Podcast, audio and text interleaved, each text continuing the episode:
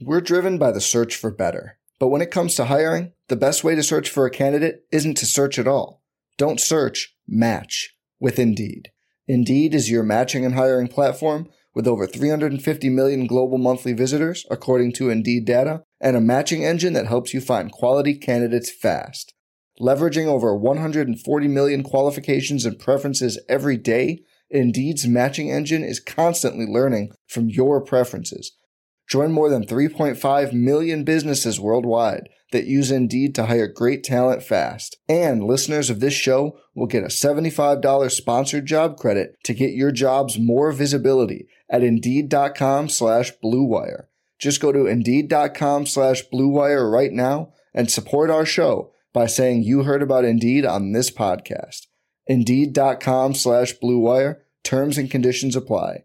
Need to hire? You need Indeed.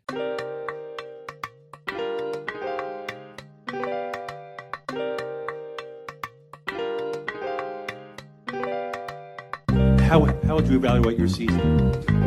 Uh, I think we ain't done yet. You, you personally, I think we ain't done yet.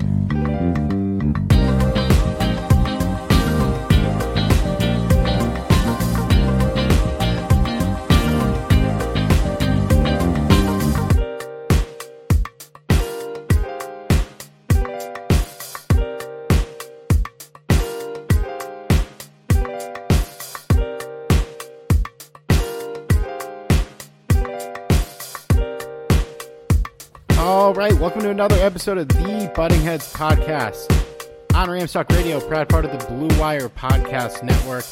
I'm Steve Ribeiro, as always, here with Johnny Gomez. Uh, we should be being joined here in a little bit by our guest, uh, Kev Mahserejian of Roto Baller and the Operating Room podcast that talks some NFL draft. But Johnny, we we didn't pod last week. We took a much needed week off. How you doing, man? Uh, it's been a uh, uneventful week in the Rams world, but uh, hey, at least the Lakers season's over. Oh man. Uh yes, so very uneventful really month. Uh other than, you know, the signing of Bobby Wagner, really not a whole lot to discuss. And uh you know, that's that's perfectly fine because we knew kind of going into this offseason that it wasn't going to be a very eventful offseason, though I will admit it's probably more eventful than I anticipated it being.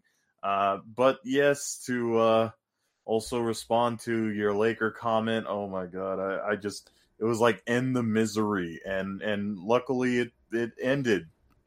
But on the bright side, the Dodgers are kicking ass right now. Hey, there you go. My uh, my Mets are the best team in April every year, on track to do it again. So, um, you know, go baseball. Um, yeah, and hey, the USFL kicked off. I did not watch it, but a lot of a lot of fun names going around there. Luis Perez threw the inaugural Yo. touchdown pass.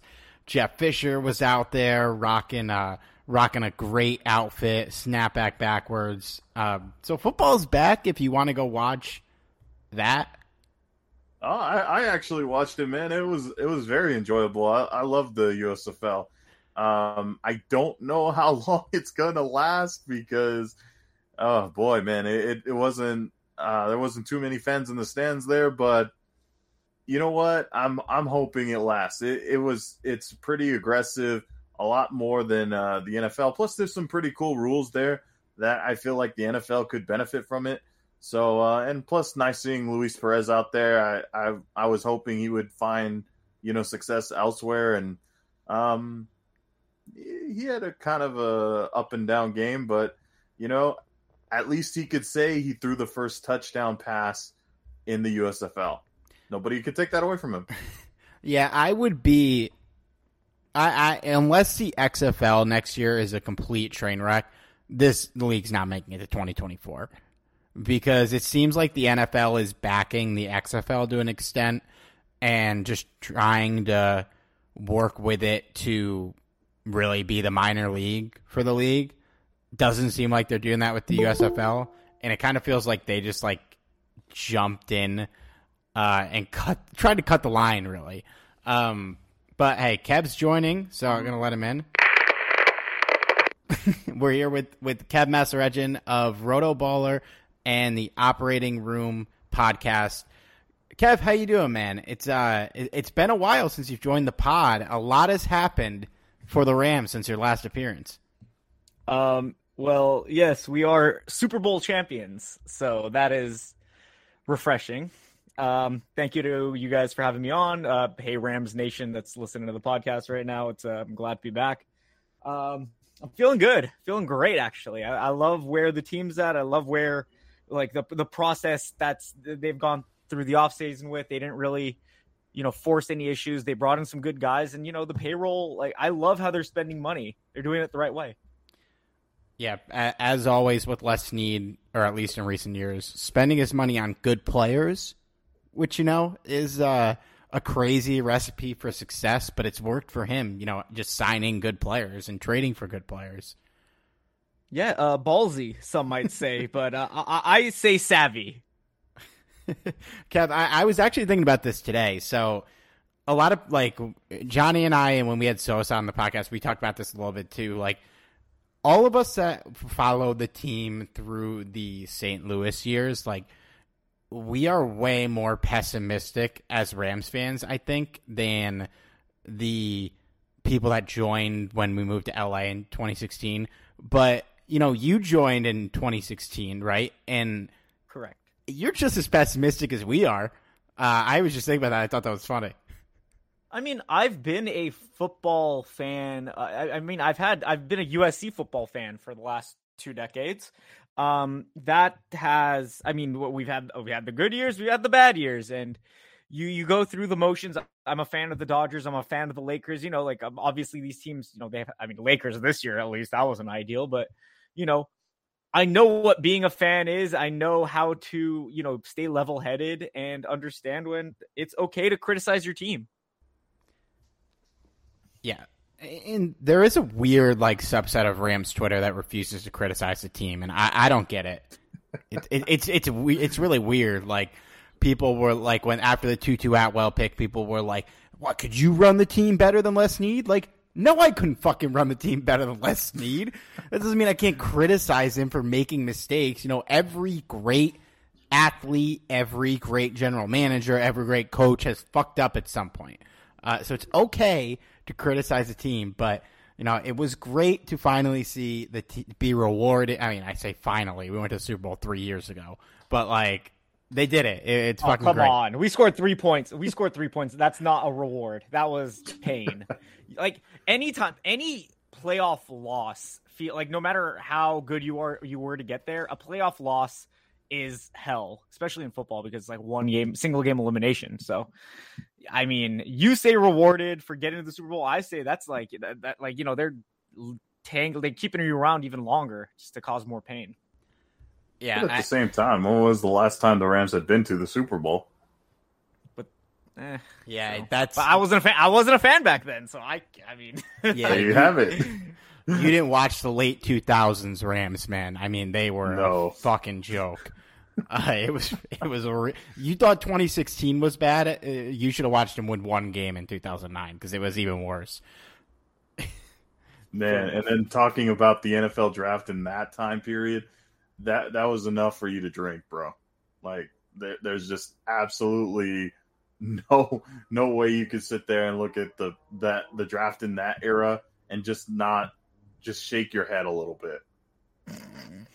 I'm sorry to you guys. Uh, I I actually I think I was a Saints fan at the time just because of Reggie Bush. So you know I had an NFL team, but I wasn't like you know diehard. I just really liked Reggie Bush because again the USC connection. But yeah, I mean I I, I remember some of those drafts. I remember uh, you know James Laurinaitis for you guys and um, obviously Bradford and Chris Long and some of the other guys. But uh, I wasn't very much so in uh, in the know with what was going on. So like I mean not to go down memory lane, but was it that bad? Was it like I mean, I know you guys were bottom of the barrel a couple seasons.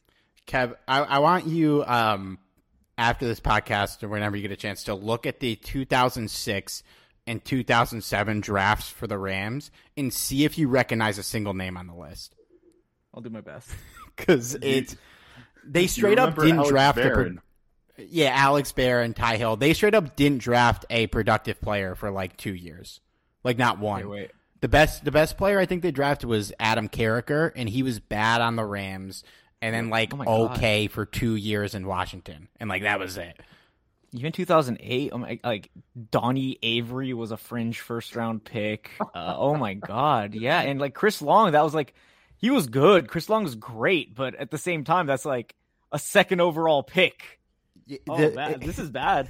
the way you scoffed at Donnie Avery too, undoubtedly the second best player drafted in those three years, like by a Oh, yeah, landslide. He had a career total of 2,800 yards, so good for him. But um, yeah, I didn't realize how bad it was. I just I remember um, obviously Steven Jackson and stuff, but I think it was just yeah, it's like that. You guys were living off the old glory at that point, huh? Pretty much. Yeah, it was uh, outside of the outside of Sam Bradford's rookie year. It was like five years of just a fucking disaster. And then like people shit on the Fisher years from the outside. Those were a godsend. We were so much more fun to watch than the previous regime, and like that's saying a lot. Steve Spagnuolo era. Yeah, that was rough.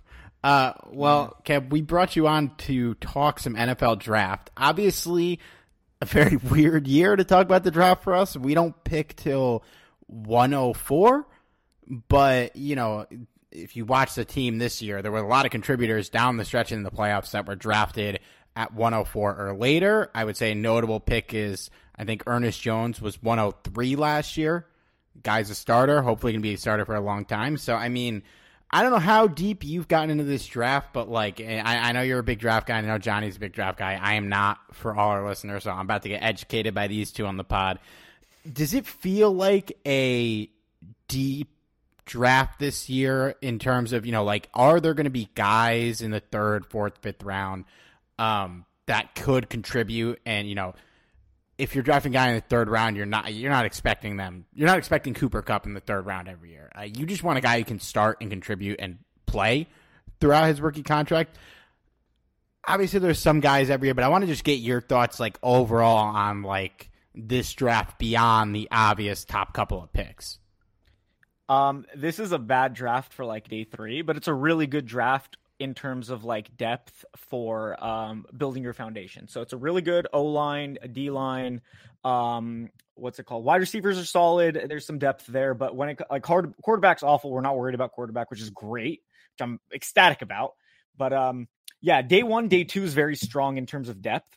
Like, uh, what's the saying? Not saying, but uh, it's like the first 20 picks in the first round. It's like you could go one to 20. You're going to get it, not an equivalent talent, but you know, uh, one to 20, it's kind of a toss up, like, you know, uh, maybe like 55, 45 in terms of contribution throughout their career. So, um, there's a lot of good players. This is not a top heavy. I mean, it's top heavy in terms of the days, but um, you're not like, oh, it's like if you don't get these players, it's you're busted. Uh, I'm very optimistic the Rams can hit on their day late day two picks, but um, you're not going to see the Ernest Jones, the um, I'm not to say, uh, I guess Robert Rochell, Bobby Brown kind of played a little bit, but uh, even that that this draft last year wasn't ideal, but they had like what all their picks were after pick 100. So, I, how many picks do we have in the top 100? Like two? This year we have zero. No, zero. Yeah, oh wow, it's 104. yeah, wow, 104, 142. So, look, I, I I'd say since there's so many compensatory picks and most of these are like sixth and seventh rounders, it's keep your expectations low. I I mean, I guess hope for depth, like depth O line, depth D line, depth cornerback, because cornerback is I think the only position that goes into day three that I'd be confident in. I'm just looking right now. Maybe wide receiver too, but that's that's pushing it already. Do we, do we really need a wide receiver though? Yes. We need speed. Ugh, I don't know, oh, man. no speed. No, I mean, look, losing Odell, like Odell was our saving grace at the end of the season. And, you know, like I said a couple times, it's like if we had Odell throughout the Super Bowl, like that's like a 40 point blowout. no Like, question. we were emba- we were embarrassing them, and then Odell went out. The offense just kind of went to shit, and then you know Kupp and Stafford forced the issue, and it worked because like you can't do what they did for two drives towards the end of the game, the entire game, because that'll kill him. Cu- uh, Kupp especially. Yeah, Yeah.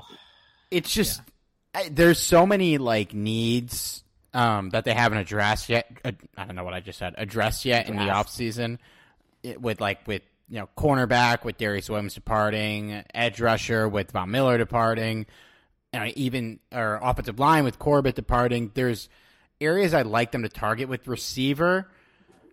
You know, hopefully they can bring Odell back, but Ugh, he's not going to play this year. I promise you, he's not going to play this year. And Yeah, if he does, it's the playoffs, and that's he he'd be he'd have to ramp up. Yeah, but you you've got you sign Allen Robinson obviously, so you've got you know a, a at worst a top five receiver.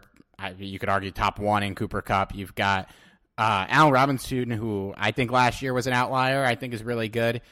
Um, if if Van Jefferson remembers how to play football like he did in the first half of the season, that's a solid trio to me. And maybe there's something there with Tutu Atwell. Probably not, but like if we want to dream, you know, that's the speed. It, kind of sucks that you know you mentioned we have no top 100 picks this year. We had 57 last year, and we took this guy, and he might not even like he'll probably be on the team this year, but it's not out of the question that he gets cut. So I I don't you know I wouldn't hate a receiver in like the fifth or sixth I guess, but I'd rather them just throw darts at cornerback and interior offensive line and, and edge rusher than Yeah. take a chance on another receiver in my opinion. Yeah, I mean, I, I don't know about you guys. Um, just I, I mean, I don't know how much you've looked into this. It's just weird. Edge gets really thin after like the sec, the third round, second round, even. It's Um, non-existent. It's yeah, but like it's really good for the top of the draft. It's like you're getting a bunch of there's so many good edge rushers towards the top of the draft, but we don't have picks there, and we're not going to trade up. Uh, you mentioned Allen Robinson, yeah, total outlier last season. I expect a full on bounce back to well, not quite, you know, um, Jaguars 1500 yard receiver Allen Robinson, but if we get like 1100 yards like he's done at least like 30 of the last four years, I think that's very much in range. Um, I, Tutu Atwell, you you mentioned it.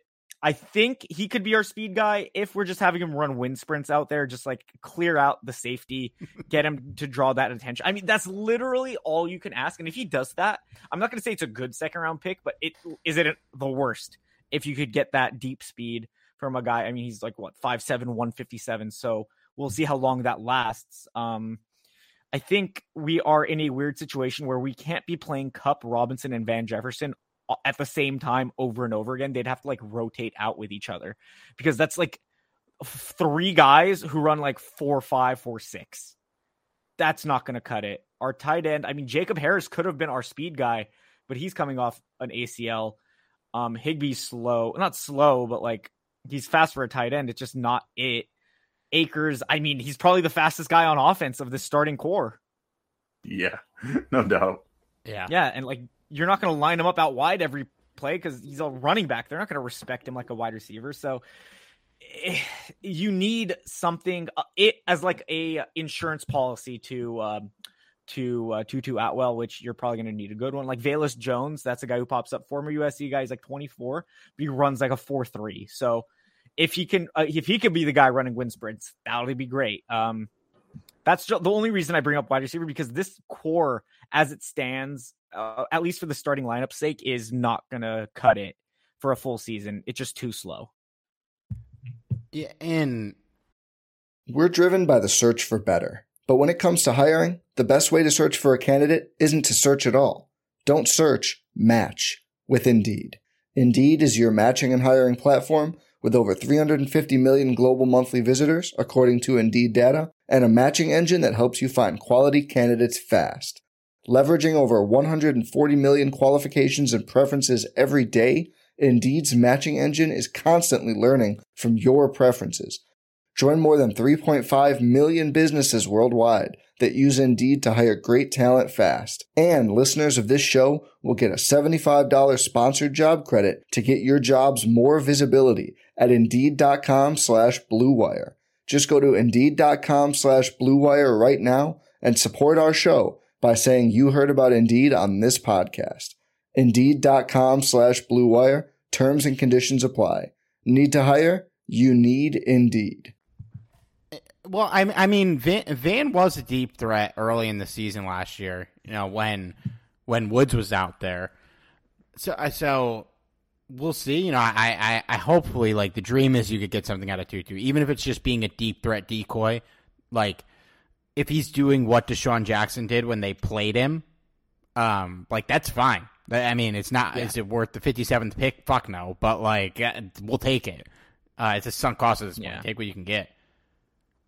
Yeah, I mean, you mentioned Djax. That was huge for the first part of the season, even though he didn't do much. It's just having that guy out there who, you know, for 40% of the snaps can just run, just go straight. And he didn't he didn't really put up many stats, but you know, when it comes down to it, he played like what 20 to 30% of the snaps I'm looking at right now, and that's fine. That's all we needed to get Cooper Kupp and Robert Woods open, and it worked. And then we got Odell. Obviously, in that weird middle period, everything went to crap. You guys remember um, those that three game losing streak to like Tennessee, uh, the Packers, and I forgot who else, but there's a reason our offense looked so bad. It's because we had no speed on the field. Like we lost Woods, um, we had Djax left, and then it, it's just like it was Kupp and Stafford and our terrible running attack. So that's the only reason I bring it up because losing Andrew Whitworth is obviously huge because Stafford's not going to have as much time back there to throw.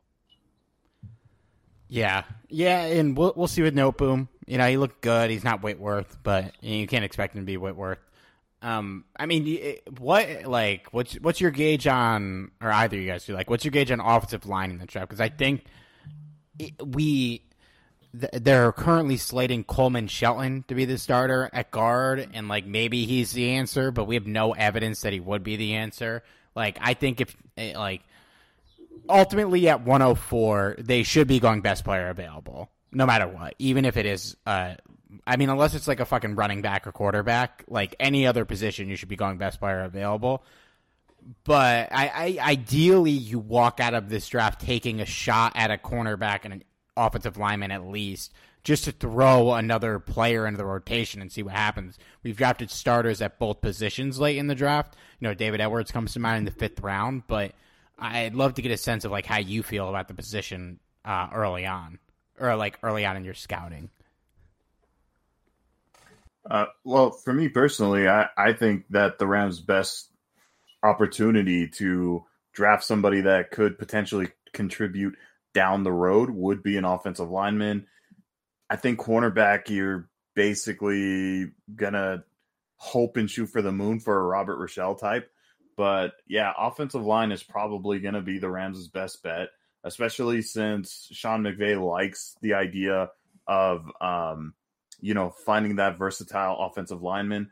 And I feel like that's kind of what in the, you know, second, third, fourth, fifth round, that's where a lot of these guys are. So it, it's it's a matter of finding that perfect guy to groom. And um, basically, if you're hoping for a starter, I, I think you're going to be severely disappointed.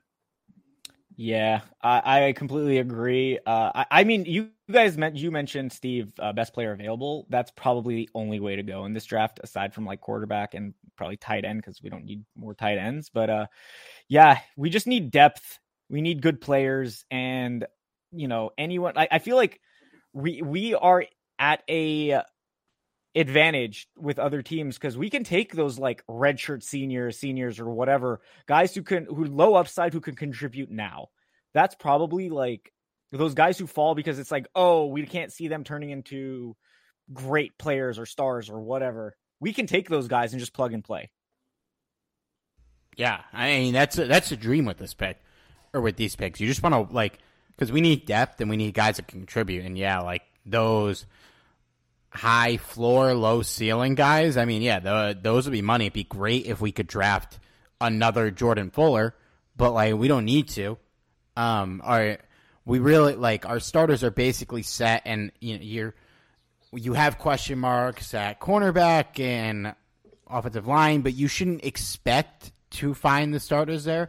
And ultimately, they could add another defensive back after the draft when it won't affect the compensatory formula. You know, like it's possible that they're just waiting to sign somebody like Tyrann Mathieu with that to happen. I don't think that's going to happen, but like there are definitely, and Johnny and I have talked about this on past podcasts, there are definitely names still out there at both edge rusher and defensive back, and it wouldn't shock me if they uh, waited to sign one of those guys, but we, we still hopefully you still address some of those needs in the draft. Um, for either of you guys, is Kev? I know you mentioned a couple receivers, um, but is there any other players that like grade out right now to be fourth round type players that you think could potentially contribute um, to the Rams, or really like anyone? Like, are there guys you see being graded out of fourth round that you look like to your eye look like they could be, you know, starters? Not like stars, but starters. Well, I have a dream pick, and I actually wanted to get Kev's opinion on this to see if he would actually drop down to the Rams. Because considering the way the draft is, I highly doubt he does. But kind of the guy that's been uh, climbing up draft boards recently is uh, Chattanooga's Cole uh, Cole Strange. What what do you think, Kev? Is that a possibility, or am I just uh, you know drinking too much tequila and just you know not not uh, at all realistic?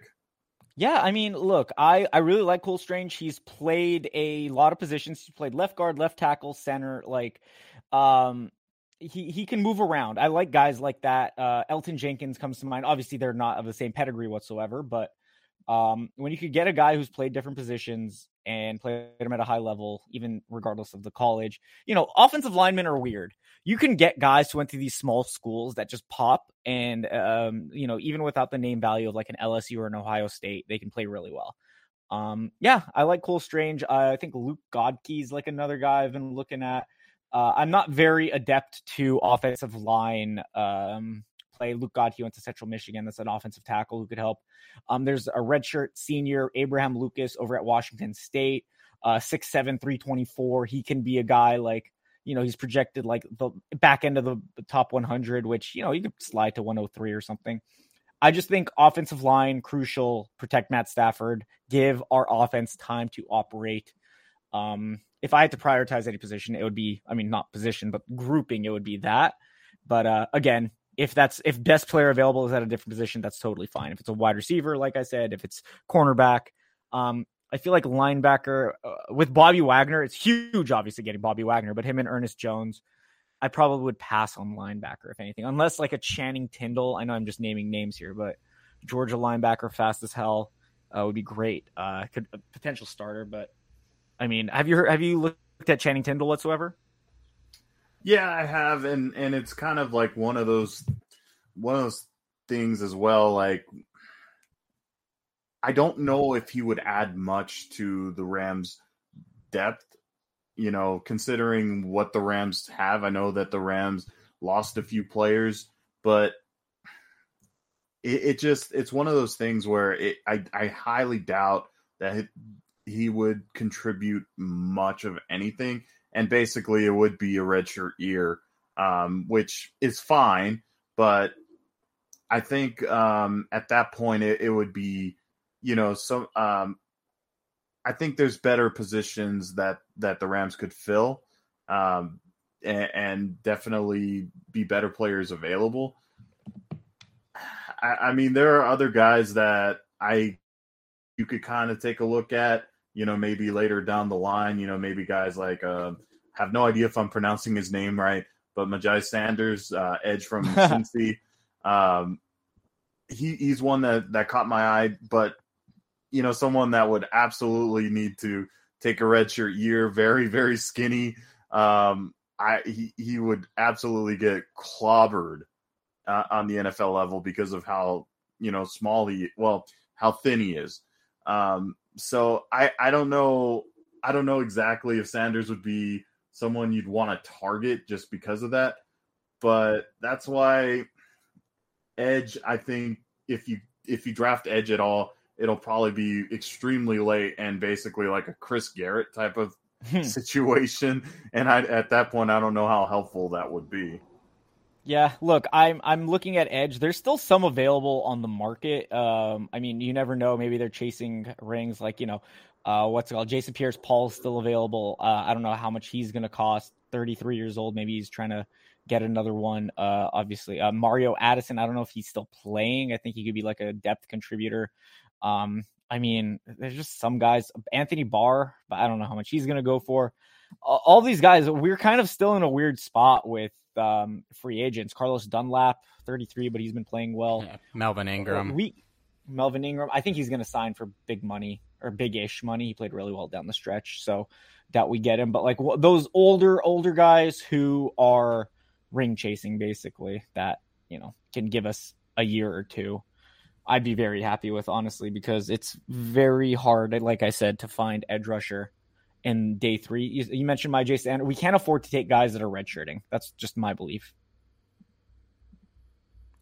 Yeah, completely agree with you there because it's it's really um, very slim pickings at, at, at that position and um, as as far as linebackers concerned like if you talk like inside linebacker I, I, suppose it wouldn't be the end of the world if the rams try to address the position also but is it 100% necessary uh, especially after you know bringing in bobby wagner it's not as necessary i would say but still, it it couldn't hurt to you know bring in some competition for you know guys like Travin Howard.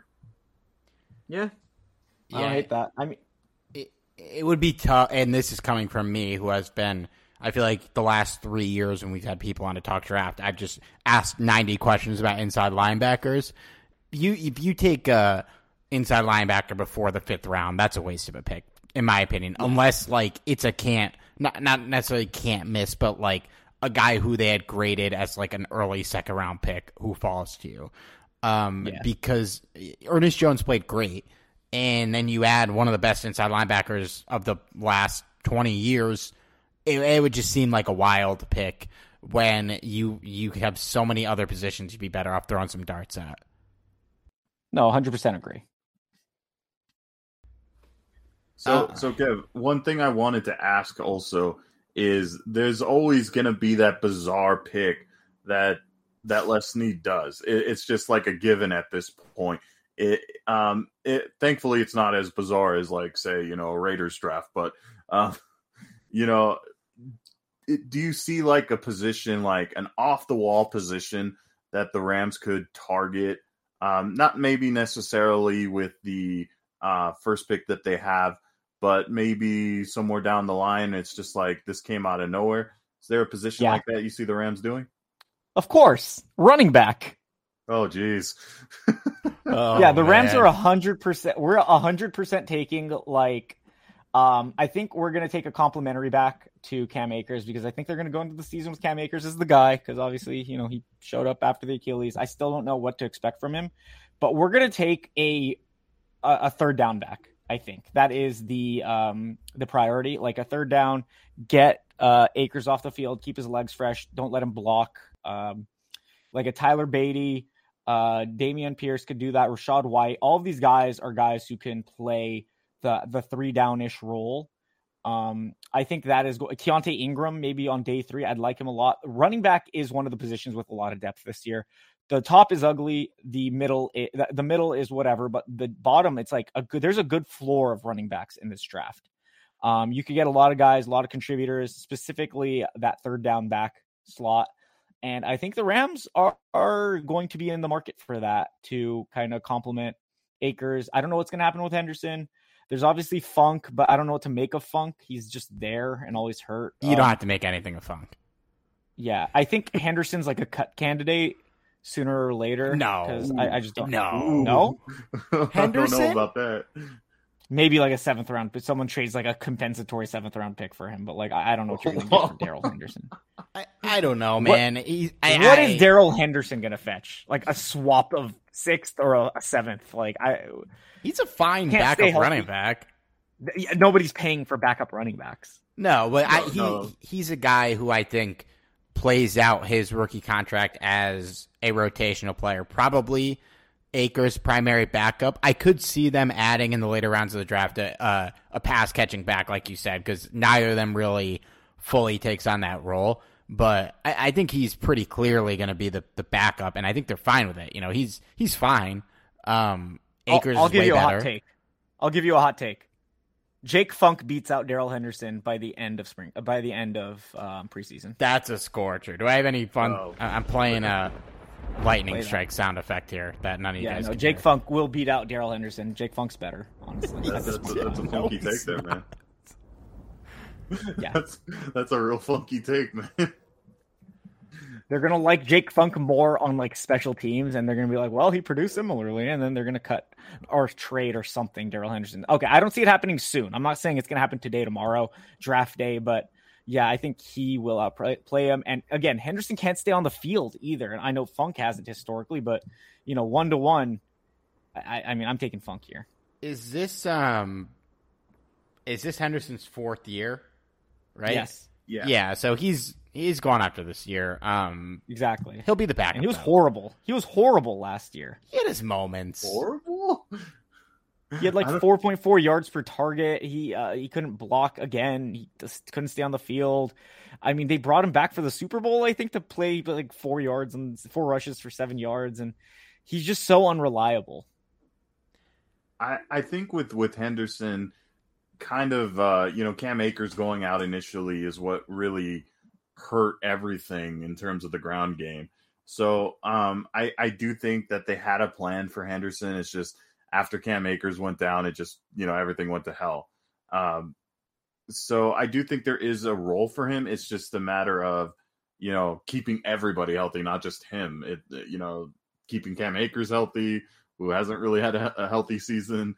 Uh, yeah, so it, actually now more and more we're discussing this. Uh, maybe it does make sense to draft a running back. Yeah. Yeah. Yeah. They're going to draft that third down back, I think, day three. Uh, I, I don't think they're going to reach for it unless they're enamored, which, you know, it's happened. They've traded up for bad running backs, Darrell Henderson. But um, yeah, it happens. what are you going to do? That's fair. I'll give you no that. Henderson one. love. But uh, he's better than Jake Funk. Uh, I mean, it's not about being better. It's about like he Jake Funk's cheaper. Uh, Jake Funk's a better on special teams, and I think he's a better receiver. So I think they're going to value those qualities more. As a rusher, like Darrell Henderson's faster, and Darrell Henderson, like you know, he's a better runner, but that's you can that can only take you so far. There's other aspects of the field that you know need you know tending to. yeah. Well, Jake Funk is not going to tend to, but I, I, I see your point. I see your point. I'll It take I'll take it. and I mean the the running back market is kind of crazy. Like, you know, there are like good players still available, um, or at least playable players, and there are definitely Darrell Henderson level players available as free agents. Uh, so I wonder like how other teams are gonna attack into the draft. Like as somebody who is picking 101 in my dynasty league, I've seen no mocks where running backs are gonna go in the first round. Um, you know, even like like how high is Breece Hall projecting to go? Like I feel like he's still like mid to Late late, first? second, right? Early second, late Early- first, early second, kind of. I've seen some mocks. Like I think uh, Jeremiah and Brugler. I want to say Dane Blue, Dave or Dane Brugler. They both had Breece Hall, I think, in the first round or relatively high. So him, Spiller's getting some late traction, and I like Spiller a lot, but I, obviously not for us because he's not going to be there, and I wouldn't want to take a running back third round. But um, you know, I'm not worried about the top of the draft. At least that's not our mo here. I don't think they're going to waste the pick because Cam Akers, they're going to go into the season with him as the lead back after what we've seen. I, I, I'm skeptical of how long he can last. I'm skeptical of how much he can, you know, how much he could touch the ball per game. But at the same time, I mean, they, they- I think they're going to value him coming back in season and be like, we're going to stick with you no matter how bad it gets. Yeah, and I'm optimistic because you know the the worry about coming back from an Achilles injury is can you come back from an Achilles injury? And we've already gotten the answer to that, which is great. Uh, you know, the hardest part of the question has been answered. He's obviously had a little bit of injury history previous to that, so like you would like a reliable running back behind him. Um, you know, it'd be uh, ideal if Sony Michel was the guy under contract instead of Darrell Henderson, but I yeah, I think they're going to ride Akers. I think he's going to play probably 70% of the snaps at running back this year, if he, assuming he stays healthy. In games that he's active, would be shocked if he plays less than 70. Yeah, I mean, considering how much they played him after coming back from the Right, Achilles, yeah. I was like, well, looks like it. I mean, but there's also like you know Devontae Booker's, Jalen Richards, those kinds of guys, Darrel Williams, those are still available. So maybe we sign a running back for really cheap instead of drafting one. But it's just all about how the money works for the team. that's kind of what they're going to evaluate at the end of the day, where they want to allocate the money, uh, draft wise or you know cap wise. So I I only say draft because I think they hold off on it affecting the cap in a certain. I have no idea how it exactly works, but um, that's the only reason I'm saying it like that. It um after the draft, it, it there is some like weird cap mumbo jumbo I think too, and uh, it doesn't affect compensatory after the draft. And the Rams, that's basically all our draft picks, so Yeah, they probably are being conscious. Of, yeah, I'd love Darrel Williams for free, man. I mean, that'd be great. There's Yeah. there's uh, Melvin Gordon still out there. Yeah, he's too good. he's gonna he's gonna get money. Melvin's- He's not gonna get paid paid, but he's gonna get like five million a year or something. Yeah, I and mean, how cool would that be? I, I wouldn't want to pay Melvin Gordon five million. I like Melvin Gordon. I just wouldn't want to pay him because again, that's a guy we can't play on third down. No. Um, Yeah. Kev, Kev, I know you got to hop before you go. That's the last question, uh, unless Johnny had anything else. Is there a guy that you've been looking at, uh, you know, whether it was watching him play in college last year, that nobody likes, that is being projected like late day three to undrafted, that you believe in, like a guy who like O- okay. yes, but okay, keep going. Sorry. that? That's basically the whole question. Okay, this is awful, but like uh Adam Anderson, UGA edge rusher, he has, you know, allegations out there and he's very much gonna likely gonna fall out of the draft, but he was a projected like late first round pick. And you know, if you know he's you know uh admonished or us or if he's uh, like allowed to sign with a team after I think I mean talent wise it's awful because he has like some serious allegations against him. But they, if, if they come out to be untrue, uh, that's the one guy I would look to target uh, if you want like a football player. I'm not speaking to him as a person. I'm not speaking to what he did, but uh, UGA edge rusher Adam Anderson, extremely productive, extremely good. I mean, actually, it's not extremely productive. The stats don't show it, but like the way he moves off the edge, he's just so bendy. Um, he, I mean, again, we'd be talking about him way more if he didn't have these allegations against him. But um, it's kind of like who was it? La'el Collins and a couple other guys in the past who've fallen. La'el Collins comes to mind, right, as the guy who fell out. I mean, Tyreek Hill.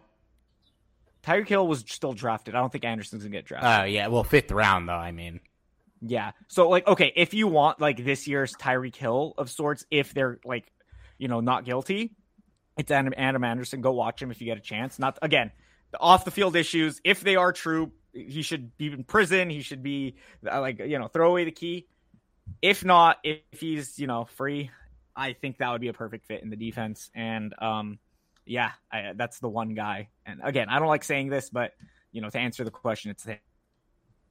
Well, the thing with guys like this, um, and I, speaking strictly from a basis of football, like there are 32 NFL GM jobs in the world, and unless the NFL has indicated this guy has never is never going to play in our league, somebody's going to draft him, or maybe not draft him, but somebody's going to sign him because there's only a few of these jobs, and you sign this guy, and ultimately he ends up playing uh, and doesn't get suspended for a long period of time, you're going to look like a, a genius, you know? And Yeah. there's only so many of these jobs. It, it happens with all these guys. Unless the league steps in and says, this guy is not playing in our league, they're going to get signed no matter what, um, whether he's guilty or not, because somebody Yeah. else will do it if you don't do it. Yeah, and I hate that reasoning, but at the same Yeah, it's time, bullshit, like it, it but- just it's bullshit. But at the same time, it's like if again, if he's not guilty, if this is all just like fluff or whatever, you, typically isn't. But if it does turn out to be, I I think that's the guy you should look at in terms. of I mean, again, I've never met him, I don't know him personally, but just from watching him play football, I'm like, this guy can play, and he might be free. Yeah, yeah. We'll uh, we'll see what happens there. Um, rough note to end the podcast on.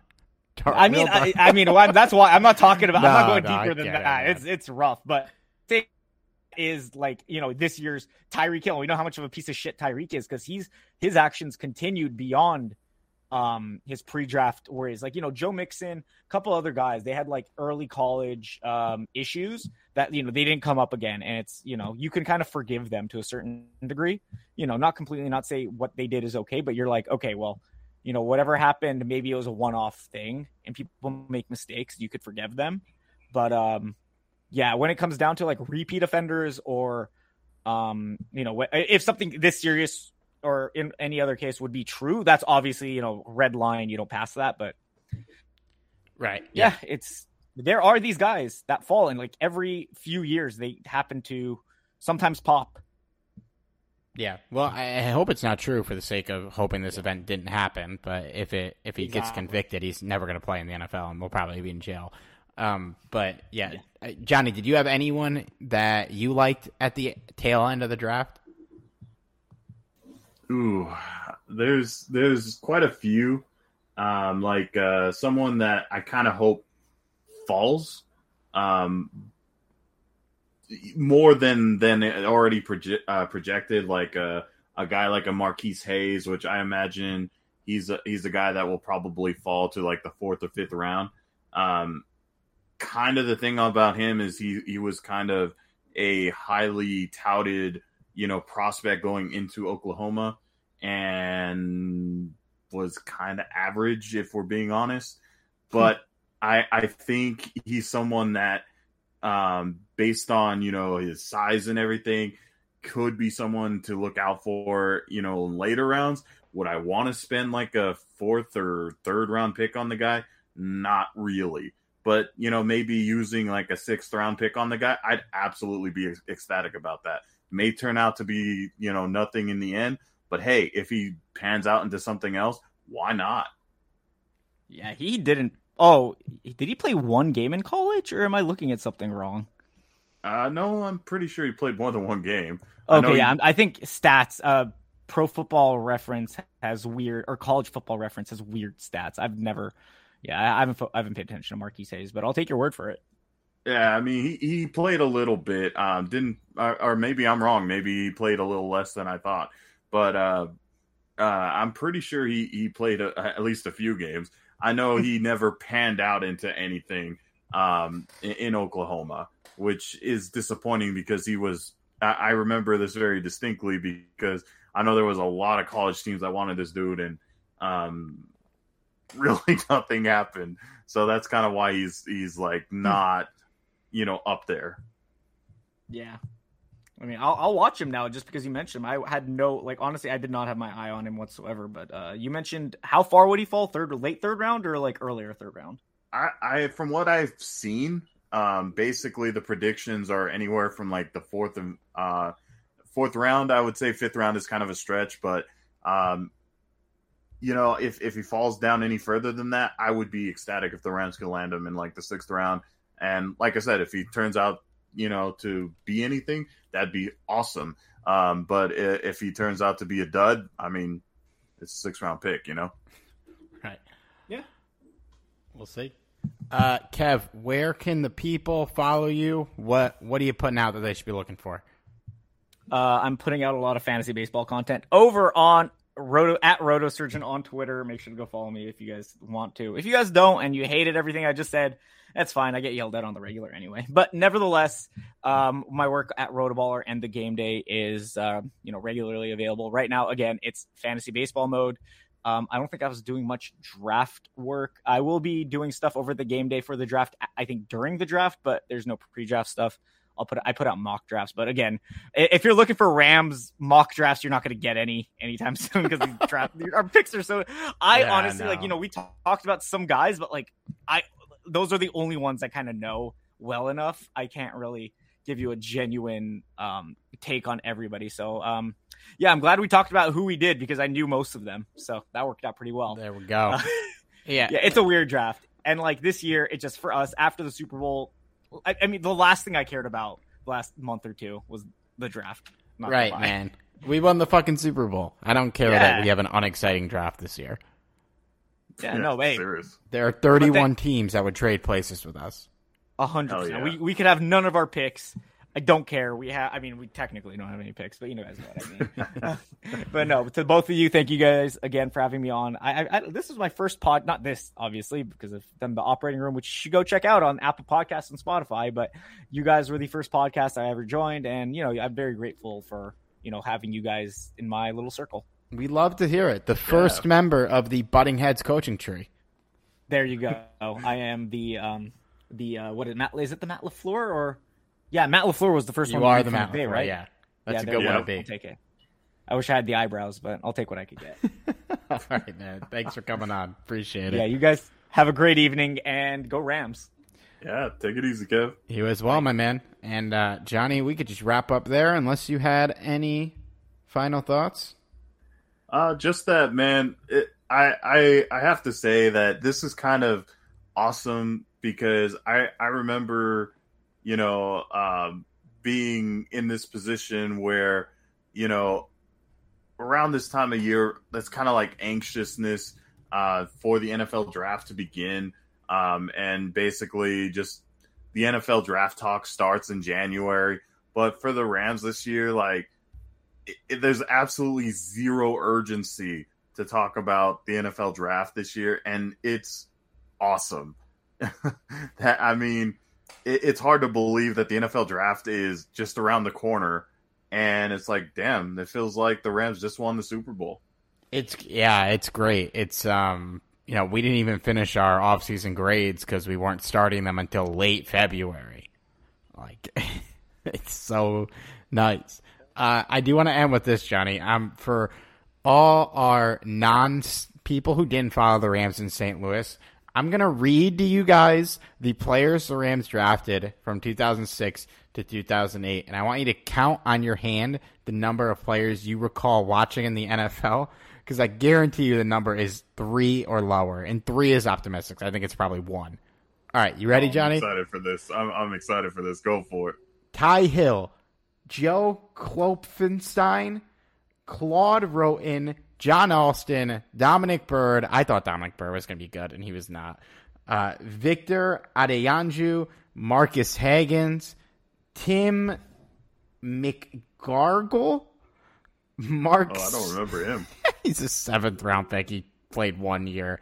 Mark Setterstrom, Tony Palmer, Adam Carriker, Brian Leonard. Brian Leonard, not bad, but we drafted a fullback at fucking 52, and he barely played for us. He was like okay on the Bengals. The Um, Leonard Leap. yeah, it wasn't bad. Like maybe the third best player we drafted in this era. Jonathan Wade, Dustin Fry, Clifton Ryan, Ken Shackleford, Heath Jackson, Derek Stanley. No idea who any of those guys are. Chris Long, friend of the show. Donnie Avery, John Greco, Justin King, Keenan Burton, Roy Schuening, Chris Chamberlain, David Vobora, uh, David Vobora, Mr. Irrelevant, one of the only players on this list that actually contributed to the team at all. And we drafted him at 252, and he was like below average for like two years. But Hey, like he contributed something. he started a couple games. Uh, you know, at 252 he was a good pick, but you know, oh my god, what a uh, what a list.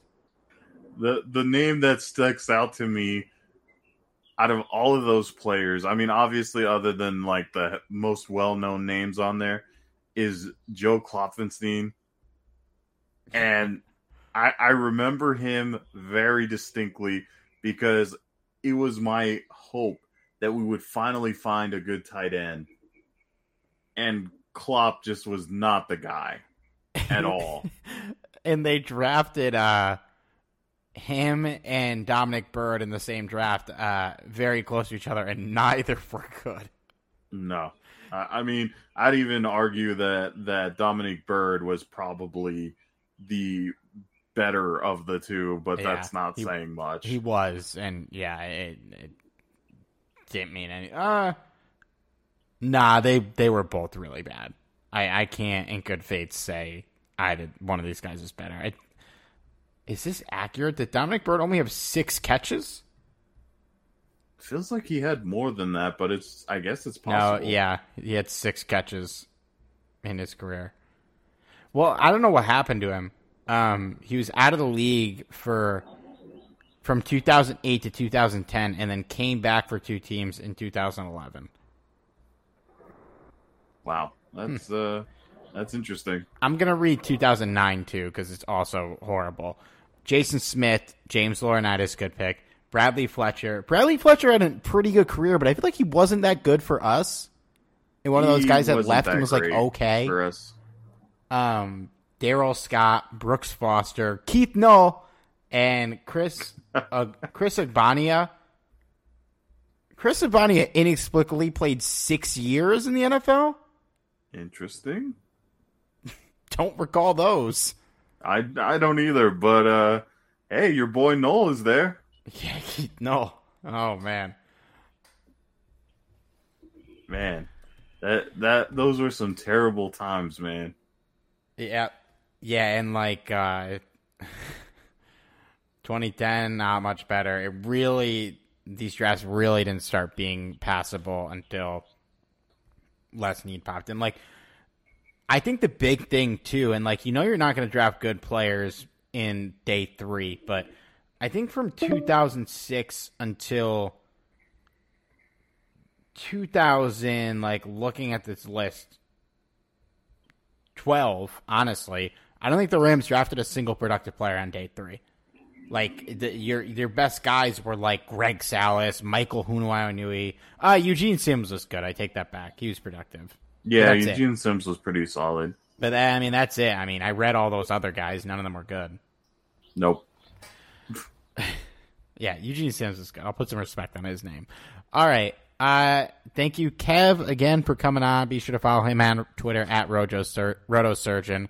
Uh, real entertaining follow. If you don't follow him, and follow us at Seaver Barrow, at Johnny Five Not Six, and at Talk Rams. And we will be back next week with more draft coverage. So we'll talk to you guys soon. How, how would you evaluate your season? Uh, I think we ain't done You, you personally. I think we ain't done yet.